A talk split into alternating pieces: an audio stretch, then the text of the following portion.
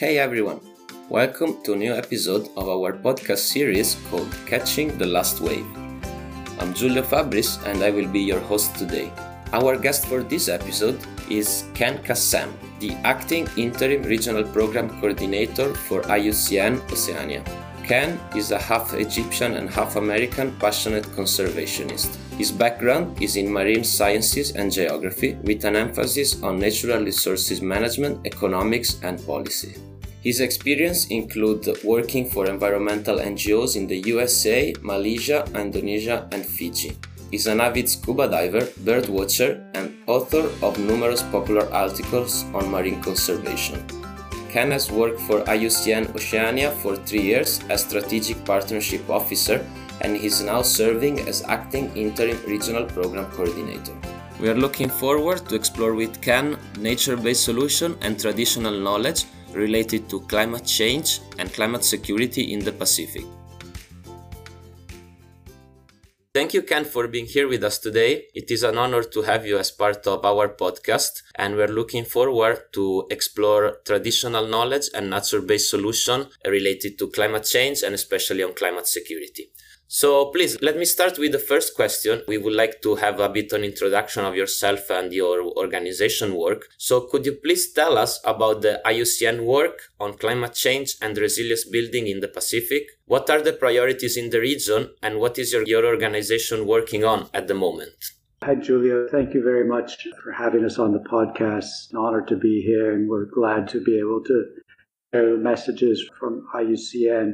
As a bit of an introduction, we sometimes say that we're the biggest environmental network that most people haven't heard of. We are a, a global international organization. IUCN stands for the International Union for Conservation of Nature. So as a union, we have many members in the world. Uh, in the Oceania region, we've got about 50 to, to 55 uh, members, including state members from around Pacific Island countries and territories, as well as in Australia and New Zealand. Another part of the union are our commissions. We have uh, six, soon to be seven, expert scientific commissions on all sorts of issues, including protected areas, endangered species, education and policy, uh, and then the third part of the union is the Secretariat. And in the Pacific region, the Secretariat is represented here at the Oceania Regional Office in Suva. And so together, uh, we try to promote just and sustainable nature.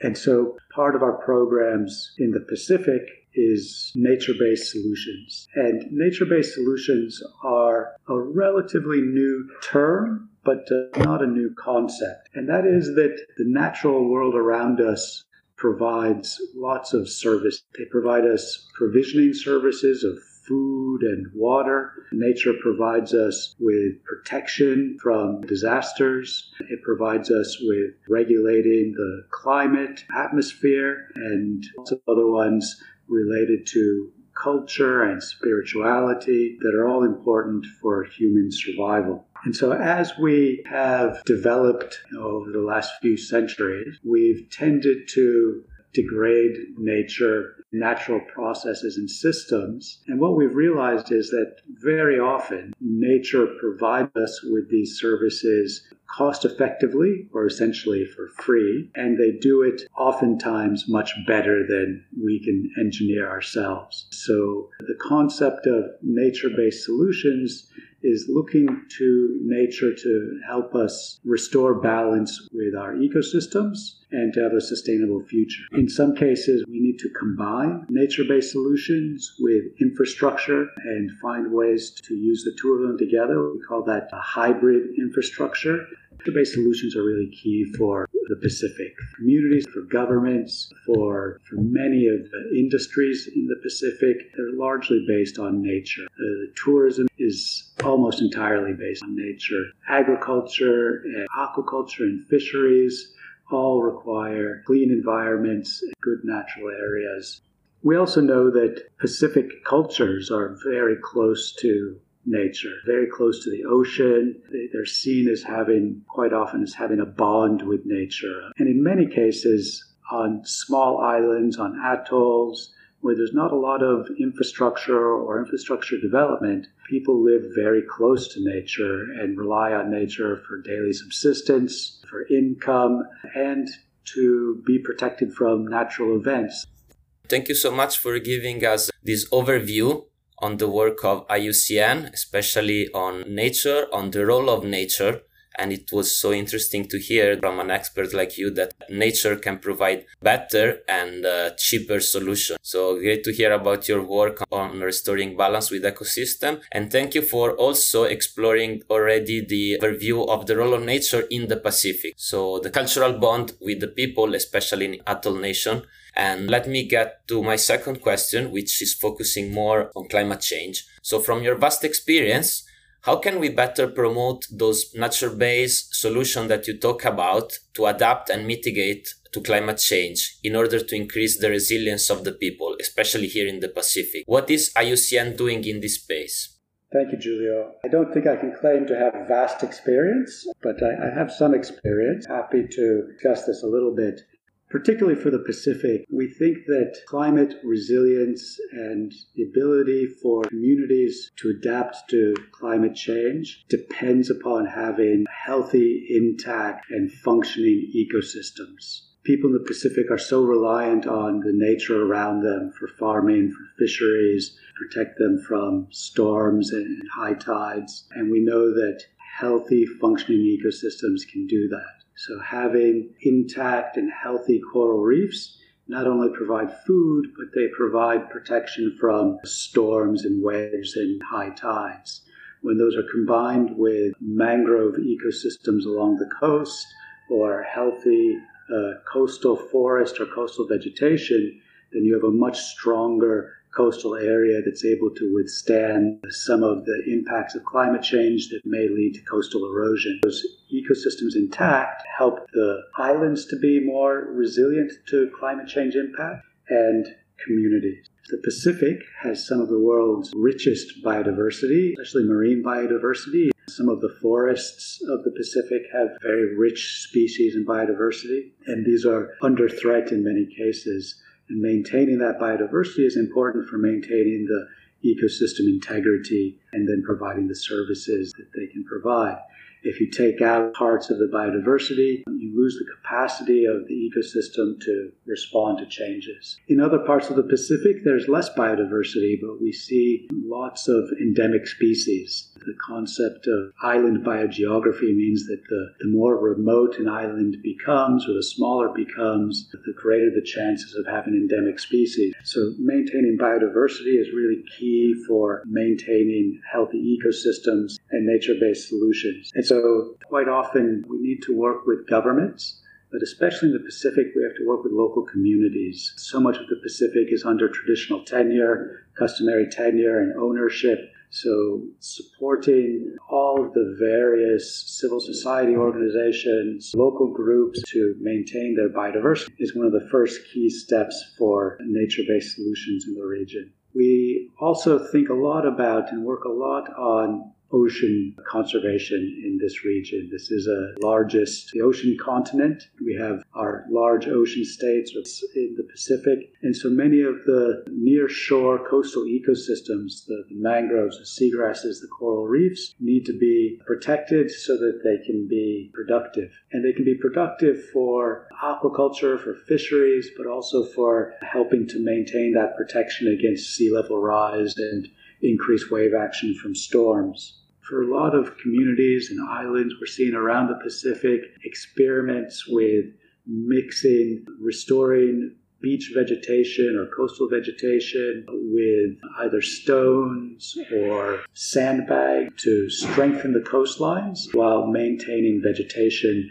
And we think that this is more cost effective, it supports biodiversity, brings back green native species done properly you know, trying to, to protect large areas of the ocean is key nature based solutions. And then quite often, IUCN tries to combine what we do with very practical matters for local communities. So, if we want to work with local communities through civil society organizations or through local governments or through national governments, We know that communities have really immediate needs, whether it's protection from sea level rise or water or energy. They've got these really immediate needs that sometimes are more pressing than protecting nature. So sometimes we'll work with communities to help them address some of those really immediate needs. Those are some of the things that we're doing from IUCN. You know, you've also mentioned the role of traditional knowledge here. And I think that that's really key because in the past, communities in the Pacific lived very closely with nature. In some cases, the populations were smaller than they are today. In some cases, they were bigger than they are today. But the communities had a very different approach to how they, they lived and worked with nature. And in some cases, that knowledge has been eroded or it's being lost as people migrate, as lifestyles change. But what we find is that understanding some of the traditional stories and traditional practices can really help communities to restore that link and that bond with nature. Thank you, Ken, for these uh, great uh, inputs. And I'm sure for our audience, it's uh, very interesting to learn more about you know the key role of ecosystem especially here in the pacific the decisive role of reef forest and vegetation in general the importance of keep them healthy as well as ecosystem as well as biodiversity especially the marine biodiversity that you talk about as a key role in this region. And also the ecosystem and biodiversity thank you for bringing up their decisive role to mitigate climate change and the role that they have for local communities. So it is great to know all of this and thank you for that. And let me go to my third question, which I believe is very uh, interesting, especially for our colleagues at the, you know, the UN system as well as development partners. So all of this that you talk about, all, all these traditional knowledge and nature-based solutions, how do you think they can be integrated and implemented by development partners working on climate actions? Including climate security, which is a new topic that is emerging in the Pacific.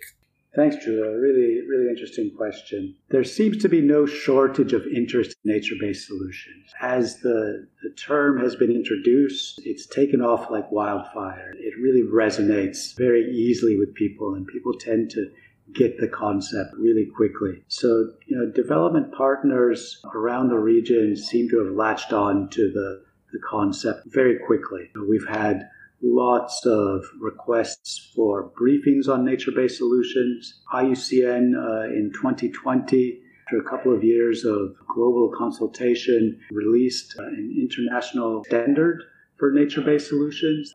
I think we need to, to really get it rolled out. A couple of things need to happen. So, nature based solutions has come largely from the environment NGO sector from IUCN, from other environmental NGO types of organizations. But it, it goes far beyond that. So we need to get it out of environment ministries and into ministries of economy and infrastructure and energy and tourism and others.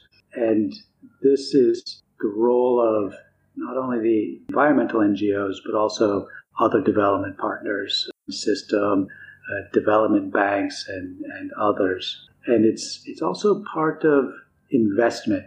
So as we see development investments being made in the, the region, if those investments had a mandatory, you know, where appropriate, had a mandatory nature based solutions component, or if projects that really incorporated true nature based solutions would have increased investment or lower costs for investment. It would ease the, the use of and the transition to nature based solutions. So that's one key way to do it. Incorporating nature based solutions, you know, the, the Pacific has many development frameworks. There are lots of regional policies, regional frameworks, national policies, national frameworks for green growth, for sustainable development, for resilient development. And nature based solutions is embedded into most of those. Most of them were written before the term nature based solutions became so widespread. But as we integrate the concept into development frameworks, we need to recognize we need to recognize where nature-based solutions fits within the existing framework. And as as we think about climate security and adaptation in the region, the role of ecosystems and healthy ecosystems to help them sustain livelihoods, persistence, and to also reduce the threat of migrants. Nature-based solutions are, are, a key component of that. And as we as we work to integrate that into into development partners' agendas that are beyond environment, it will be great for, for everybody.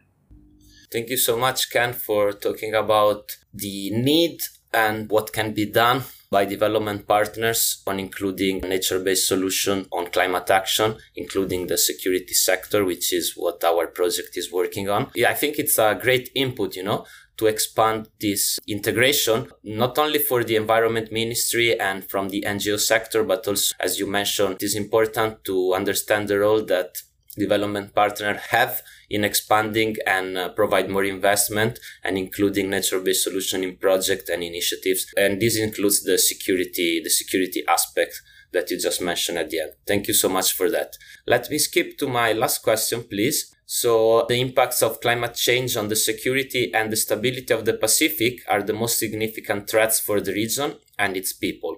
So how are these climate security risks particularly affecting indigenous communities in the Pacific and what can be done, in your opinion, to preserve their future and survival of their culture? Thanks, Giulio. This is a, another tough question. You are you've got a lot of tough questions, but these are all tough questions for humanity and, and for the people of the Pacific. Some of the, the climate security risks affecting communities in the Pacific, so many of them. So you know, maintaining fish stocks as climates change, we are expecting and already observing fish to change their distribution, change their migration patterns. And the traditional knowledge that people have held on what and where becomes threatened as climate changes and fish change. So, mixing and combining that traditional knowledge with the science we have on fisheries and fish stocks and our ability to monitor them will be really important to figure out how to get that information to communities so that they can continue to access fish as the, the fish change. The changes in rainfall patterns and how that impacts freshwater lenses, freshwater tables, and freshwater sources is a huge climate security risk for communities. And again, a lot of this comes down to traditional knowledge when the rains are supposed to come, when they're not supposed to come. Uh, some places will experience more rains, which may lead to flooding. Some places will experience less rain. And the communities are going to need to have systems in place uh, so that they have access to fresh water year round, even if there's a drought. And then, you know, the, the risk of climate refugees around the Pacific uh, is, is one of the really key ones. Having islands that have degraded ecosystems will increase the risk of climate refugees. Once the island ecosystem cannot support human populations, they will have to leave or import everything that they need.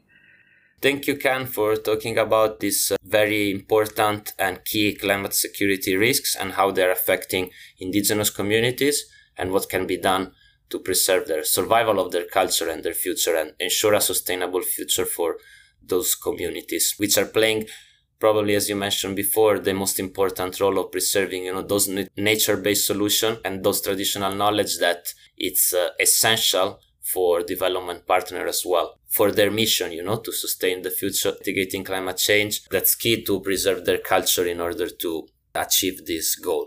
Thank you again ken. And this was my last question for today. And I'm happy that you found my question tough. But yeah, as you said, it is important to address them for the future of, of the Pacific people and humanity. So thank you for your very interesting and comprehensive answer and inputs that you gave us, that you gave to me. And I learned a lot and I'm sure our audience learned a lot too. I usually like to end uh, our podcast episode asking our guests to provide just a quick uh, final message to our audience. If there is something that you miss, or if you want to just give a message to the people listening, you're welcome to do that, Ken. Thank you.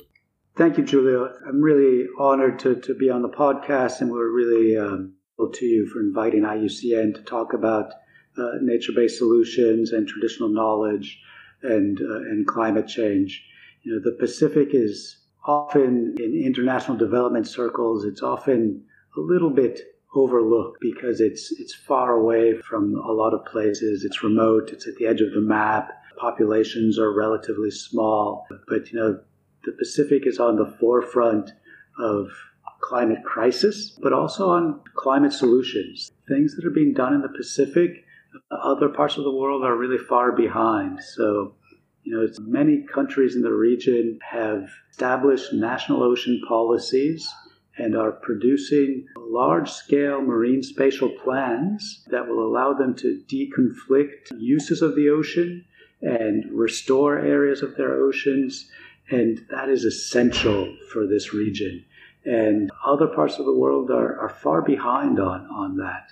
And the Pacific is really taking the lead. Pacific takes, you know, leads the, the world in terms of community based protected areas. Almost half of the world's community based protected areas are found in the Pacific. And so there's a lot for the world to learn from the Pacific and a lot for people and communities and governments and development partners to work on. We're grateful to have the opportunity to work with, with wonderful partners around the region. Thank you very much. Thank you so much for this last message, very important and very interesting as well. The role of the Pacific, which is at the forefront, not only as we always mention, you know, the Pacific is at the forefront of climate change, of the impacts and the negative impacts, but it's great to highlight that here as well we can say that uh, as you mentioned we are at the forefront as well of the solution to fight and mitigate climate change. Thank you so much for that. This concludes our episode for today. Thank you again ken and uh, please uh, stay tuned for more episodes coming soon. Thank you very much Giulio. thanks for uh, having us on and it was a real pleasure